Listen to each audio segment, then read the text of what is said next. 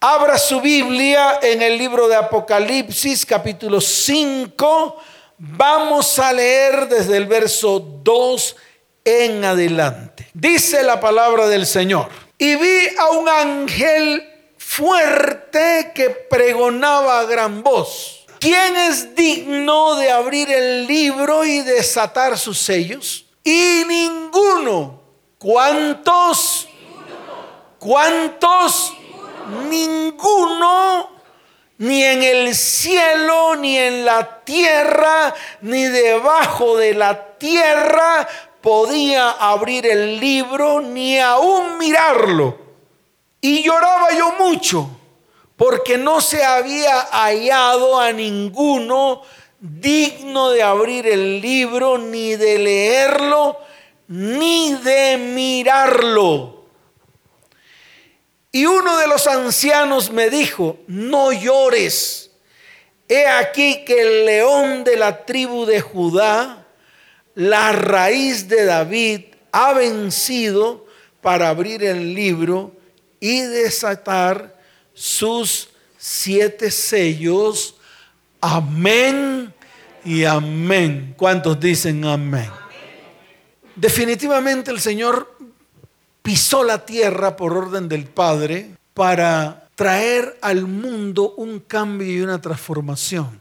Y esto lo iba a lograr a través de la palabra de Dios. ¿A través de qué?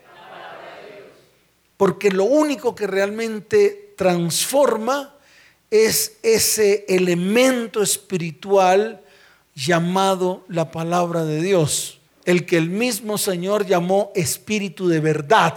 El que el mismo Señor llamó qué? Espíritu de verdad. Él dijo, mis palabras son espíritu y son vida. ¿Y son qué? Mis palabras son vida y son verdad. Mis palabras son qué? ¿Y son qué? Son verdad. Ese es el espíritu de verdad. El espíritu de verdad está inmerso, está colocado en su palabra. Si la palabra que el mismo Señor declaró es la verdad, si la palabra es el espíritu que trae verdad, si la palabra es el espíritu que guía nuestras vidas, entonces la pregunta para el cristiano es, ¿por qué razón nosotros no tomamos la palabra como el todo para nuestras vidas? Queremos llenarnos del Espíritu Santo y del fruto que Él trae en nuestras vidas, pero no queremos llenarnos de su palabra para aplicarla y ponerla por obra. Entonces estamos en medio de una dicotomía. Es yo quiero el Espíritu para que me dé poder, pero no quiero su palabra para que su palabra me transforme. Y es ahí donde precisamente el cristiano cae bajo. Por eso siempre tenemos que hacer la misma pregunta cada vez que nos reunimos y es, ¿Qué debes abandonar en tu vida que quieres que Dios transforme? Y es una pregunta que la tenemos que mirar de manera profunda, con lupa. La otra pregunta es, ¿qué estás haciendo? ¿Qué qué? Dígalo fuerte, ¿qué qué? ¿Qué estás haciendo tú, tu hogar y tu descendencia que va en contra de la palabra de Dios? Y ahora sí me paro. Porque quisiera tener el tiempo suficiente para preguntarle a cada uno de nosotros, porque esa es la confrontación que Dios requiere en este tiempo. ¿Qué requiere Dios en este tiempo? Confrontar a su iglesia, preguntarle a viva voz y que la iglesia responda. ¿Que la iglesia qué? Claro, que la iglesia responda con certeza. Que nos vamos a demorar aquí mucho tiempo dependiendo del número de personas que vengan a la iglesia es otra cosa. Pero sí es necesario que usted cuando llegue a su casa se haga estas dos preguntas. Número uno, ¿qué quiere que Dios transforme en su vida? Mire más allá, mire a su hogar.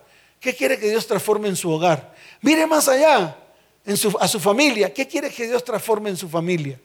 Mire más allá, ¿qué quiere que Dios transforme en su descendencia? Por ejemplo, ¿qué quieres tú que Dios transforme en tu hija mayor? Todo. Lo lo dijo clarito, todo. ¿Por qué? Porque cuando ella ve lo que su hija mayor hace, se da cuenta que su hija está haciendo todo, totalmente contrario a lo que dice la palabra.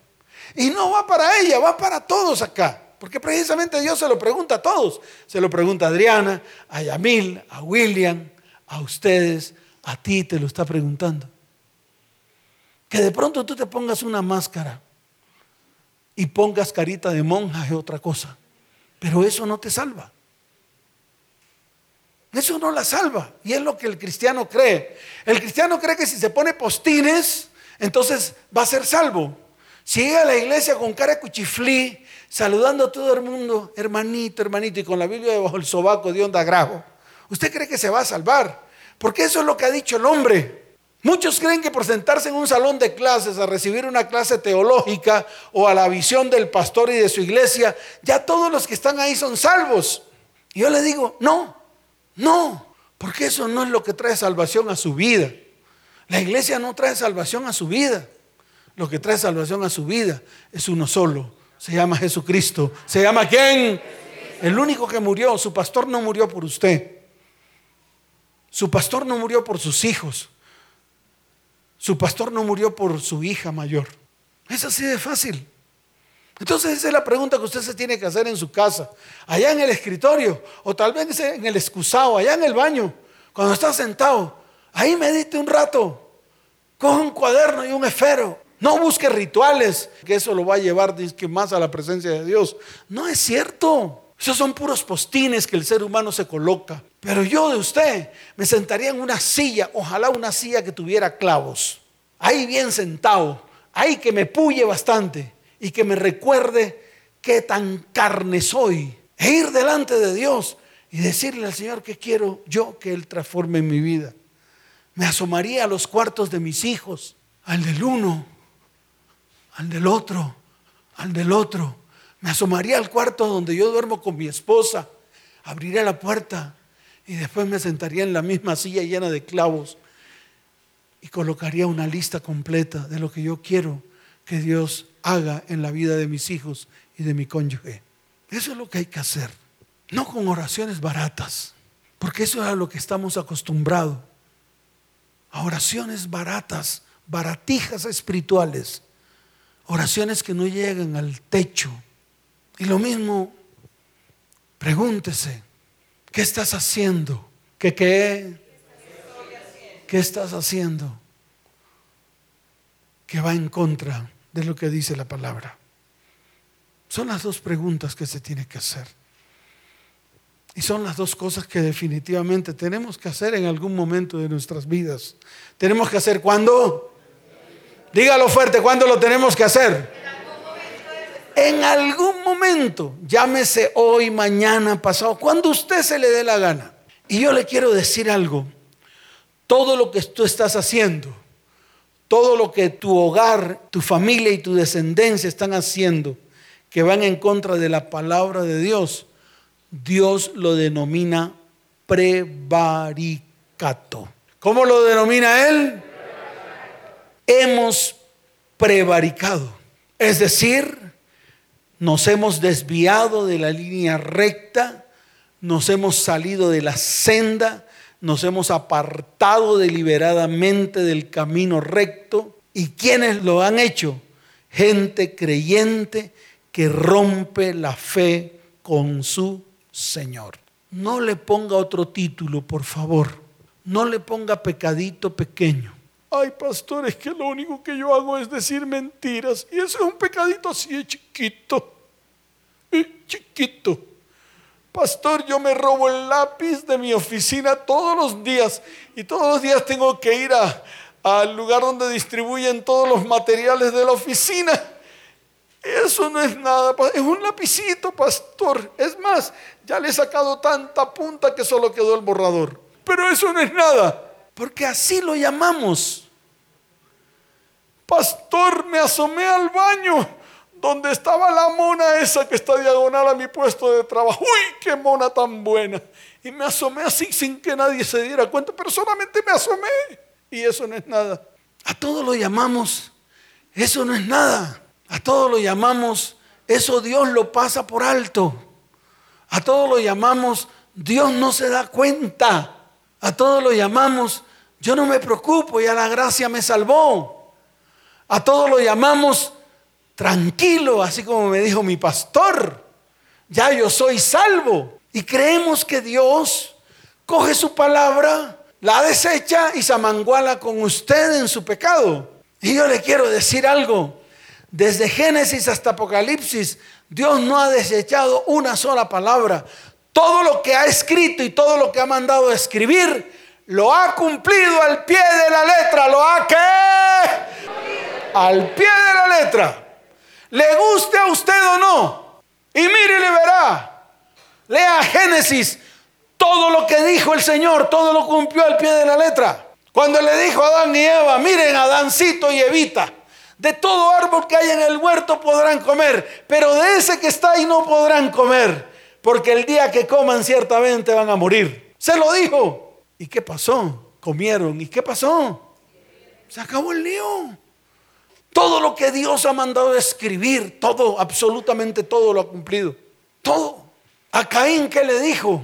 Ya no puedes estar delante de mí, tienes que irte porque maldito eres de la tierra y la tierra no te producirá nada. Y usted ve que Caín tuvo que irse a la tierra llamada tierra de Not o tierra del olvido. El problema es que Caín llevó su maldad con él y contaminó no solamente la tierra de Not, sino toda la tierra. Y dice la palabra que Dios vio la maldad del hombre y trajo juicio no sobre la tierra, sino sobre el hombre. Pero cuando se asomó, vio a Noé y a su familia y la escogió para que viniese a través de ellos una nueva generación, una nueva descendencia, y borró a todo el mundo de la tierra. Y lo que dijo, lo, dígalo fuerte, y lo que dijo, lo, Abraham lo llamó, lo que, el invisible, el que no veía a nadie, se le acercó al oído y le dijo, Vete de tu tierra y de tu parentela a la tierra que te mostraré y haré de ti una nación grande y te bendeciré y serás bendición. Y todas las familias de la tierra serán benditas en ti y en tu simiente. Abraham no dijo, voy a esperar. De pronto eso que hoy no era. No, eh, dice la palabra que cogió su burrito, cogió a Sarai, cogió a su siervo y cogió a su sobrino. ¿Cogió a su qué? Claro, a su sobrino porque había quedado huérfano debido a que su hermano había muerto y Dios le cumplió al pie de la letra. Usted lo ve. Mire el Medio Oriente. Mire toda la descendencia de Abraham. Yo me vi con un rey, el rey de Qatar. ¡Wow! ¡Qué telas! No, yo le llevé un chinchorro. ¿Qué le llevé yo?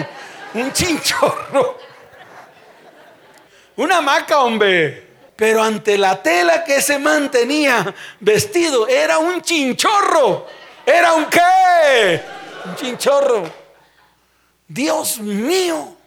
Y Dios le cumplió. Le cumplió a Abraham y a toda su descendencia. No solamente a la descendencia de Isaac, sino también a la descendencia de Ismael.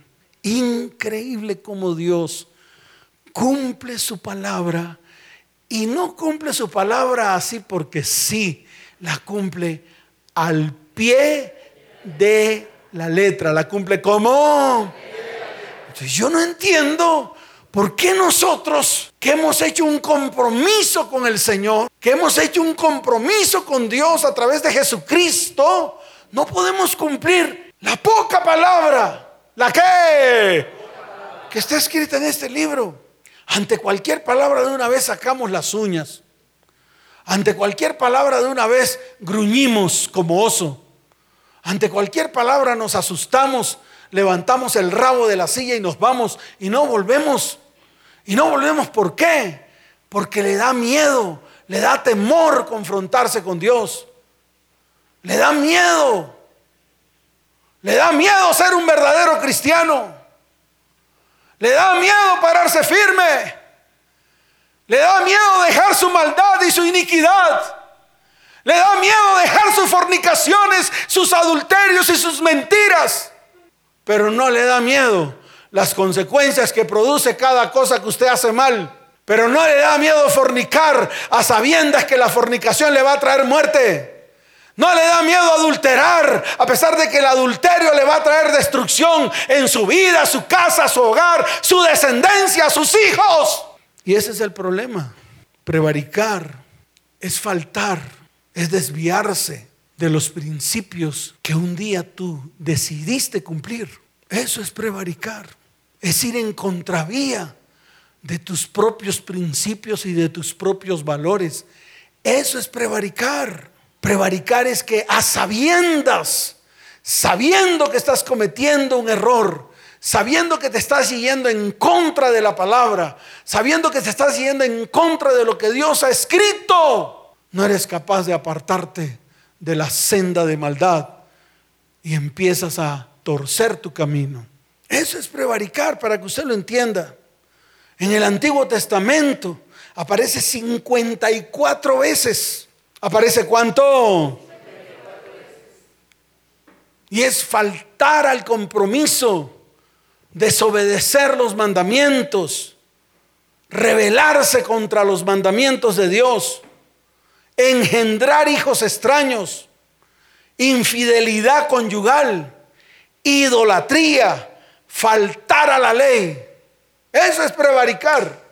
Y eso es lo que más se ve hoy. Faltamos a los compromisos. Le prometemos a una mujer que la vamos a amar toda la vida, que la vamos a honrar y la vamos a respetar. Y no lo hacemos. Faltamos al compromiso. Le prometemos a nuestros hijos levantarlos, sacarlos adelante. Pero cuando nos toca, sencillamente lo único que hacemos es maldecir a nuestros hijos. Faltamos a los compromisos. Decimos que vamos a ser honestos, íntegros, firmes. Y ante cualquier circunstancia nos desviamos de los principios y de los mandamientos de Dios. Eso es prevaricar. ¿Y dónde está escrito en el Antiguo Testamento? Mire, vaya a Proverbios capítulo 25, verso 19. A ver si algo de esto le toca su vida. A ver si algo de esto nos toca a nosotros. A ver si tomamos decisiones hoy. En Proverbios 25, 19, mire lo que dice la palabra. Para que usted lo vaya entendiendo, dice lo siguiente, como diente roto, como que... Y pie descoyuntado es la confianza en el prevaricador en tiempo de angustia. Yo no sé si a usted en algún momento lo van a llamar diente roto o pie descoyuntado. A mí me llamaron así. Obviamente que no usaron la expresión diente roto ni pie descoyuntado, pero sí me dijeron ridículo. ¿Cómo me dijeron? Y una persona que tenga el diente roto es un ridículo. Y yo no sé si esta expresión será válida para usted. Pero vuelvo y repito, si usted ha prevaricado, el remoquete más pequeñito que le debe tocar a usted y atañer a usted es diente roto y pie descoyuntado. Aparece en Levítico capítulo 6, del verso primero hasta el verso 3. Mire lo que dice la palabra. Es para que usted lo vaya entendiendo, para que usted vea que esto no es cosita de comer, para que usted vea que usted tiene que afirmarse, tiene que qué, claro, afirmarse en la palabra.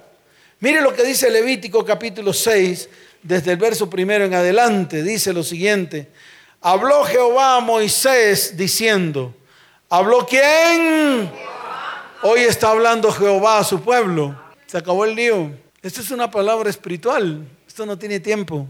Lo que ocurrió hace miles de años es como si hubiera ocurrido hoy.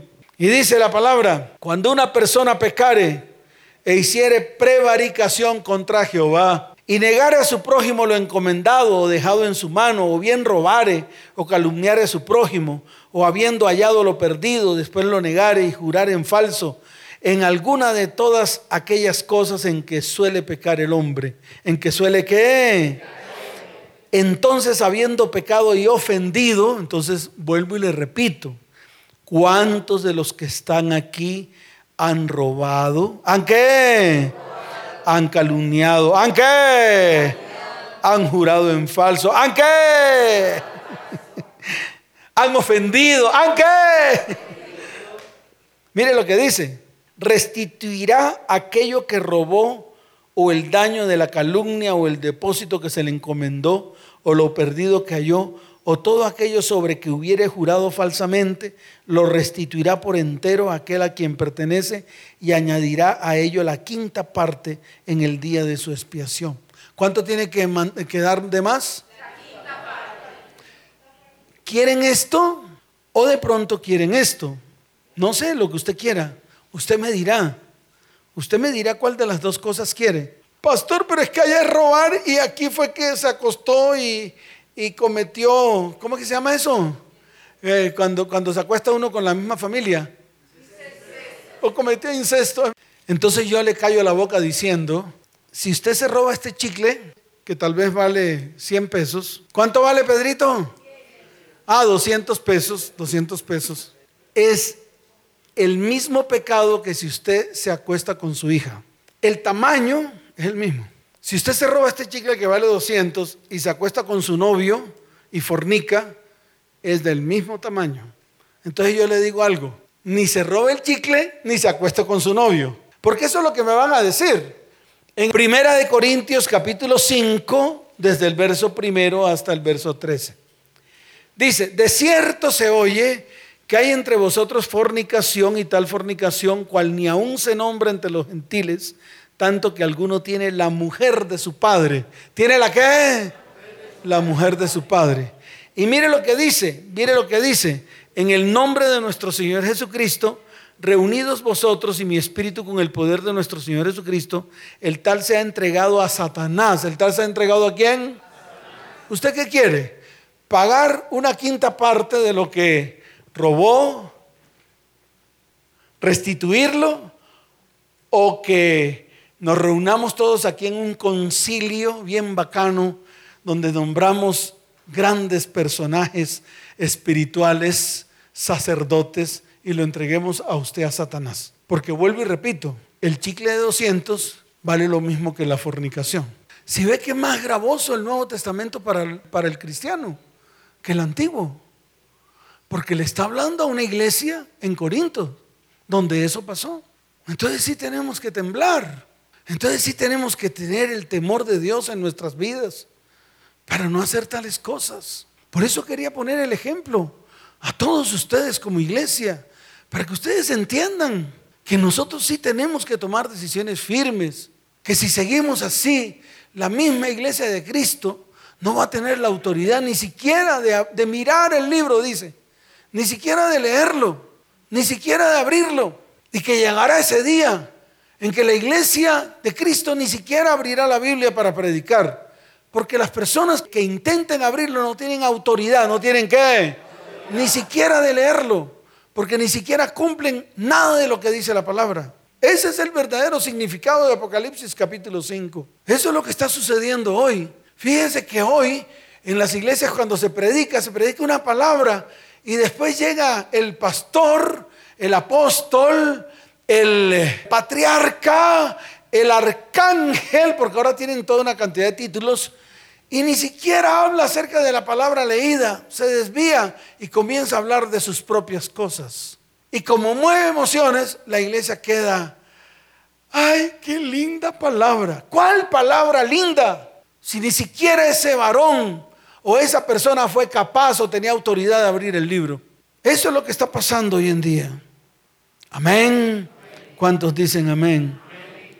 Mire lo que dice Isaías capítulo primero. Lavaos y limpiaos, como dice, quitad la iniquidad de vuestras obras de delante de mis ojos, dejad de hacer lo malo, aprended a hacer el bien, buscad el juicio, restituid al agraviado hacer justicia al huérfano, amparada a la viuda. Venid luego, dice Jehová, y estemos a cuenta.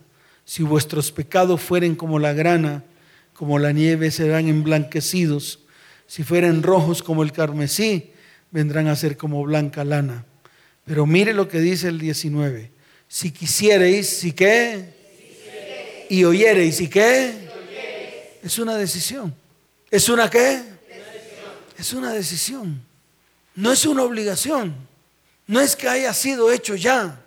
No es que porque usted sea cristiano o tenga en la frente el sello de cristiano, ya todo va a suceder. No. El mismo Señor te dice a ti, si quisiereis y oyereis, si quieres, si qué, dígalo fuerte, si qué, diga si quiero, diga si quiero, si qué, si oigo, si qué.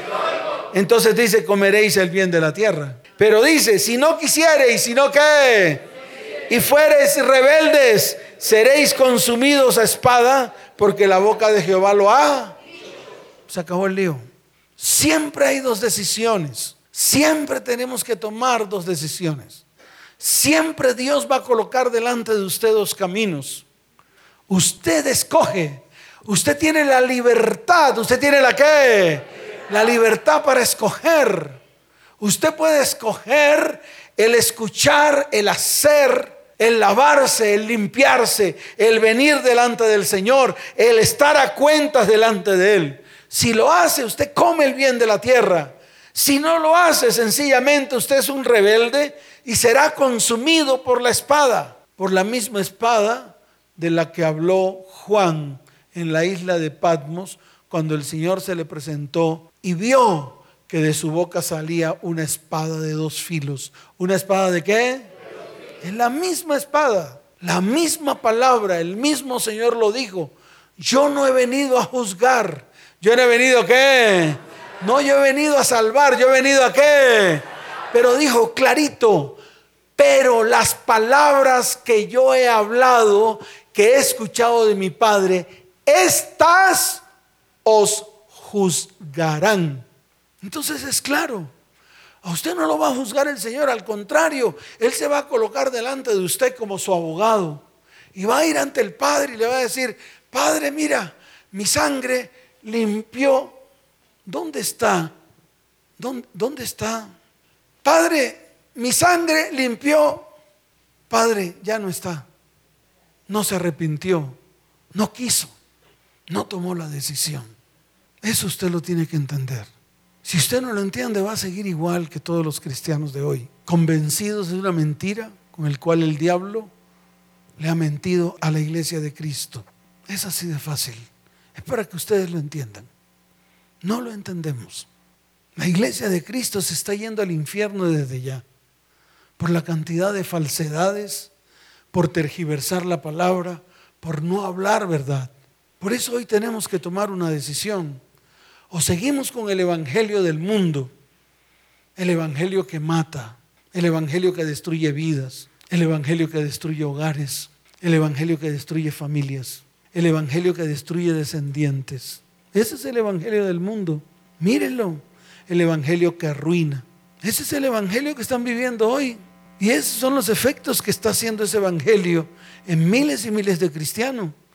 ¿Por qué? Porque precisamente es el Evangelio del mundo el evangelio que divide, el evangelio que lo llena de ira, de contiendas, de peleas, el evangelio que acaba con hijos, el evangelio que acaba con hogares, el evangelio del mundo, el que todo lo permite, el que no pasa nada si lo hago, o el evangelio de Jesucristo, el evangelio que sana, el evangelio que restaura, el evangelio que prospera, el evangelio que bendice, el evangelio que enseña, el Evangelio que lo hace crecer, el Evangelio que une familias, el Evangelio que te enseña a vivir, el Evangelio que trae paz, el Evangelio que trae amor. Tú decides, no lo decido yo. Yo tomé una decisión. Yo un día dije, ya basta de estar predicando mentiras, ya basta de estar endulzándole el oído a los cristianos. Tengo que hacer algo. Y un día tomamos una decisión. ¿Cuántos? Algunos que estaban a mi alrededor porque todos ya se habían ido. Algunos los que quedaron a mi alrededor tomamos una decisión y esa es la decisión firme en la cual estamos andando hasta hoy. Que tenemos muchas cosas encima, claro que sí. Que tenemos consecuencias de lo que hicimos mal, claro que sí. Pero sabemos que Dios nos da la victoria a través de su Hijo Jesucristo cuando nosotros nos paramos firmes en su palabra y comenzamos a cumplir su palabra tal y como está escrita. Se acabó el lío. ¿Quién no ha entendido? Entonces tome la decisión cuál de los dos evangelios quiere seguir practicando en su vida. Si se sigue poniendo una máscara, si sigue usted poniéndose cara de santurrón, si sigue usted tratando de engañar a Dios, cuando la misma palabra dice que Dios no puede ser burlado. Pero seguimos engañando a Dios o creemos que podemos engañarlo, podemos brincar a Dios como si fuésemos un chivo y yo le quiero decir algo, Dios no lo brinca un chivo, ni mucho menos una oveja o aquellos que se la tiran de ovejas.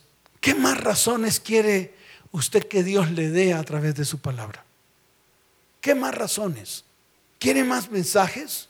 No le voy a dar ninguno que sea bonito y agradable a su oído. Todos los mensajes que Dios le está mandando a su iglesia hoy son mensajes para que su iglesia se pare firme. ¿Para que la iglesia qué? Se acabó el lío. Amén. ¿Cuántos dicen amén? Dele fuerte ese aplauso al Señor. La palabra habla de un rey que tomó la palabra del Señor, que tomó la que la palabra del Señor y la quemó. ¿Qué hizo con la palabra del Señor? La quemó. A este pedazo de la charla lo he llamado No quemes la palabra de Dios. ¿Cómo se llama este episodio? No quemes la palabra de Dios. Eso está en el libro de Jeremías, capítulo 36. Estaba reinando un rey llamado Joacín. Este rey Joacín era hijo de Josías, el cual era rey de Judá. Su reinado durante 11 años fue desastroso, ya que tuvo la oportunidad de seguir el ejemplo de su padre Josías. El rey Josías fue ese rey que descubrió cuál había sido la causa, cuál había sido qué, la causa, el por qué el pueblo fue destruido. Y la causa del por qué el pueblo fue destruido fue porque el pueblo prácticamente que escondió la palabra de Dios y no la puso por obra y comenzó a hacer el pueblo lo malo ante los ojos de Dios, invalidando todos los mandamientos. Josías descubrió el libro y comenzó a pregonar por todo Judá la palabra de Dios. Dice la Biblia que Josías quitó los lugares altos, quitó los ídolos y comenzó a hacerlo recto ante los ojos de Dios. Pero su hijo Joacín no hizo lo recto ante los ojos de Dios, no siguió los pasos de su padre Josías, se volvió a la maldad de tal manera de que Jeremías los describió como un gobernante presuntuoso que abusó de su propio pueblo, persiguió y asesinó a los siervos de Dios. En otras palabras, hizo lo malo ante los ojos de Dios. Fue un prevaricador de los mandamientos. Prevaricó ante los ojos de Dios. Dios le ordena a Jeremías, Dios le ordena a quién? A Jeremías que tomara un rollo de libro y que escribiera en él todas las palabras que iba a hablar tanto contra el pueblo de Israel por hacer lo malo ante sus ojos, como al rey. Y efectivamente, Jeremías llamó a un escribiente. ¿A quién llamó Jeremías? A un escribiente llamado Baruch, el cual, a través de lo que Dios le declaraba en su oído, él le mandaba a Baruga que escribir en un rollo toda la palabra que Dios iba a levantar contra ese rey llamado Joacín. ¿Cómo se llamaba ese rey? Joacín. Tomó el rollo después de haberlo escrito y lo mandó del rey Joacín para que el rey lo leyera, para que el rey se enterara que de toda la maldad que había hecho le iban a venir consecuencias.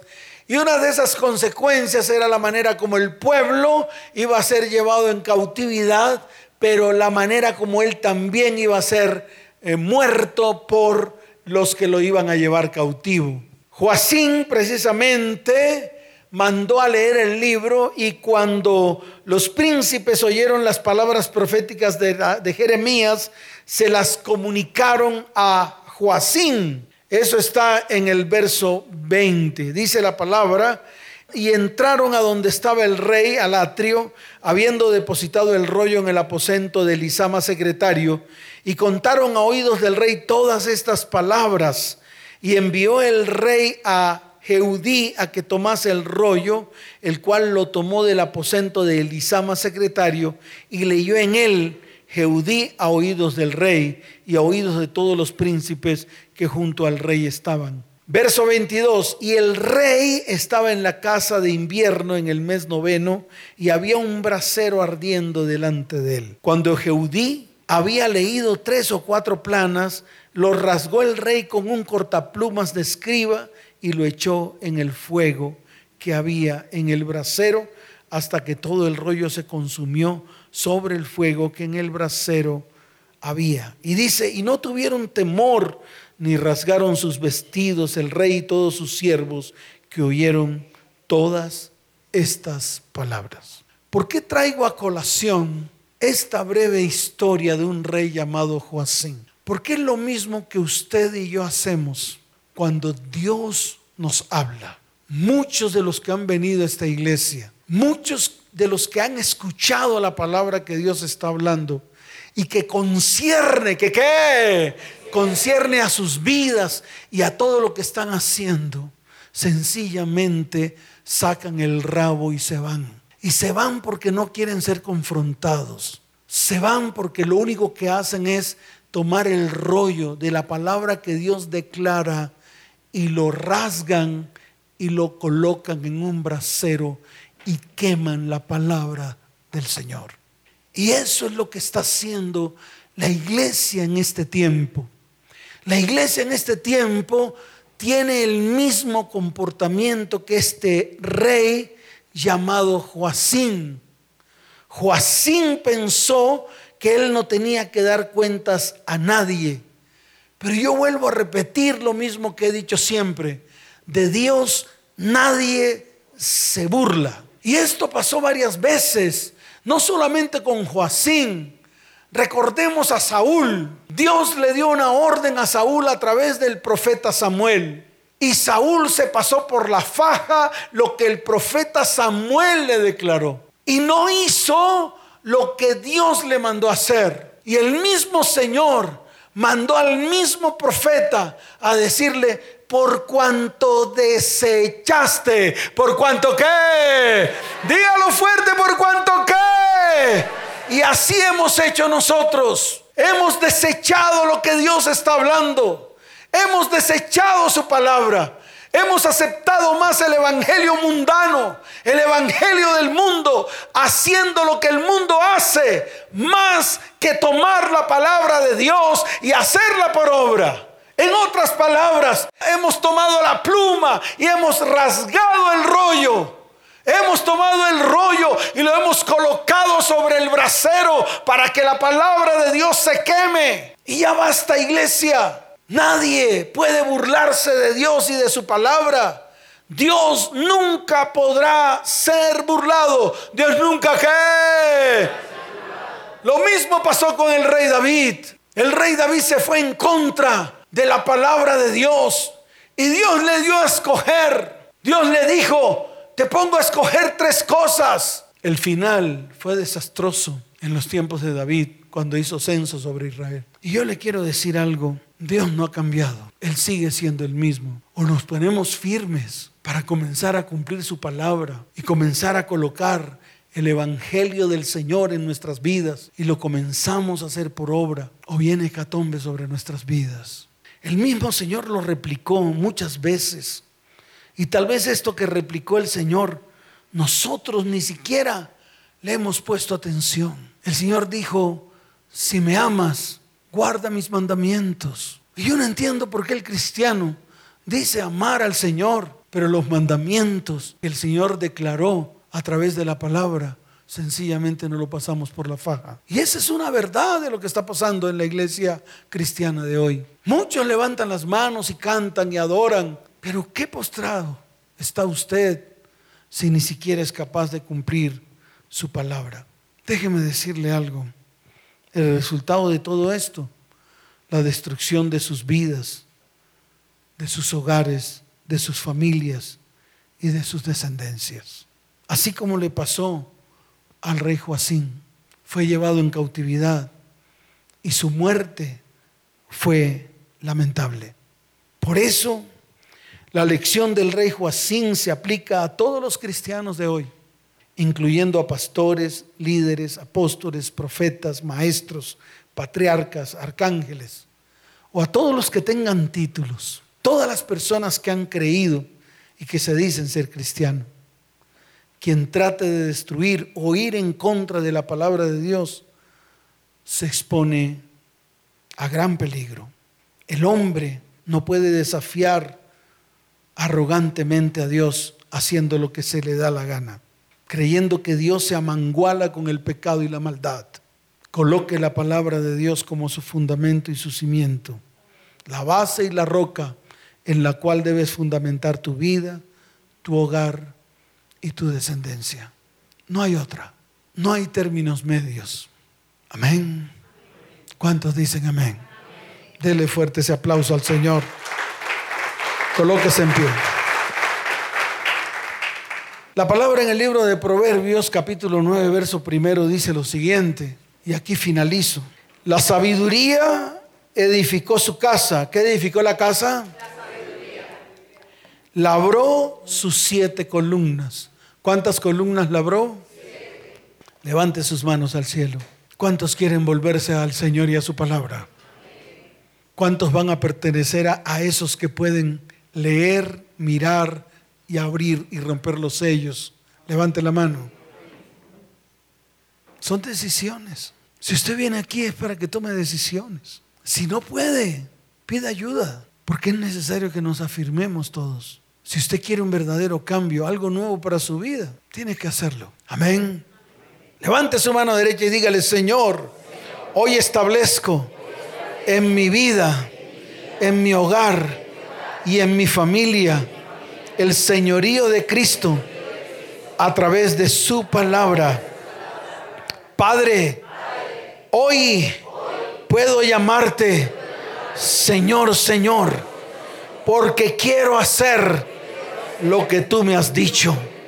Señor, tú dices en tu palabra que todo aquel que se acerca a ti y oye tus palabras, y las hace.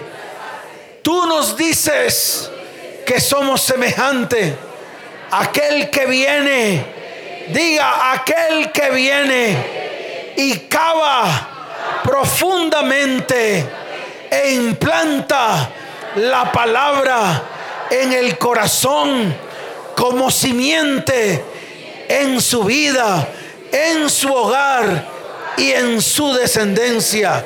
Señor, hoy es el día en el cual voy a excavar y voy a ahondar, voy a sacar todo lo que está oculto en medio de mi vida, mi hogar y mi descendencia.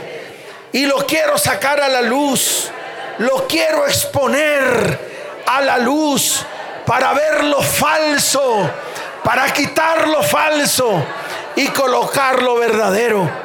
Hoy, Señor, quiero poner mi fundamento sobre la roca. Padre, hoy es el día en el cual quiero cavar y ahondar para conocer la profundidad de la palabra, para poder edificarme para poder avanzar y para poder poner por obra el fundamento verdadero. Señor, hoy requiero de las siete columnas el entendimiento. Señor, tú dices en tu palabra que tu pueblo fue destruido porque le faltó conocimiento. Tú dices en tu palabra por cuanto deseché el conocimiento, Señor, me he visto fuera del sacerdocio, porque olvidé tus mandamientos. Señor, tú te has olvidado de mí y de mis hijos. Mas hoy tomo buenas decisiones. Diga, hoy tomo buenas decisiones alineadas al propósito de Dios. Padre, enséñame a administrar mi tiempo, mis recursos, mis dones para poder establecer tu palabra en mi vida. Padre, enséñame a ser disciplinado. Padre, porque el resultado de mi futuro es lo que haga hoy en mi presente. Señor, hoy deposito mi confianza en tus promesas. Señor, hoy, hoy establezco un principio, mi comunión íntima contigo, mi cotidianidad contigo. Padre, hoy aplico lo que dice Gálatas capítulo 5 desde el verso 22 en adelante. Quiero el fruto de tu espíritu, pero más que eso, quiero que tu palabra sea implantada en mi vida y en mi corazón y ponerla por obra en mi vida, en mi hogar y en mi descendencia. En el nombre de Jesús. Amén y amén. Dele fuerte ese aplauso al Señor.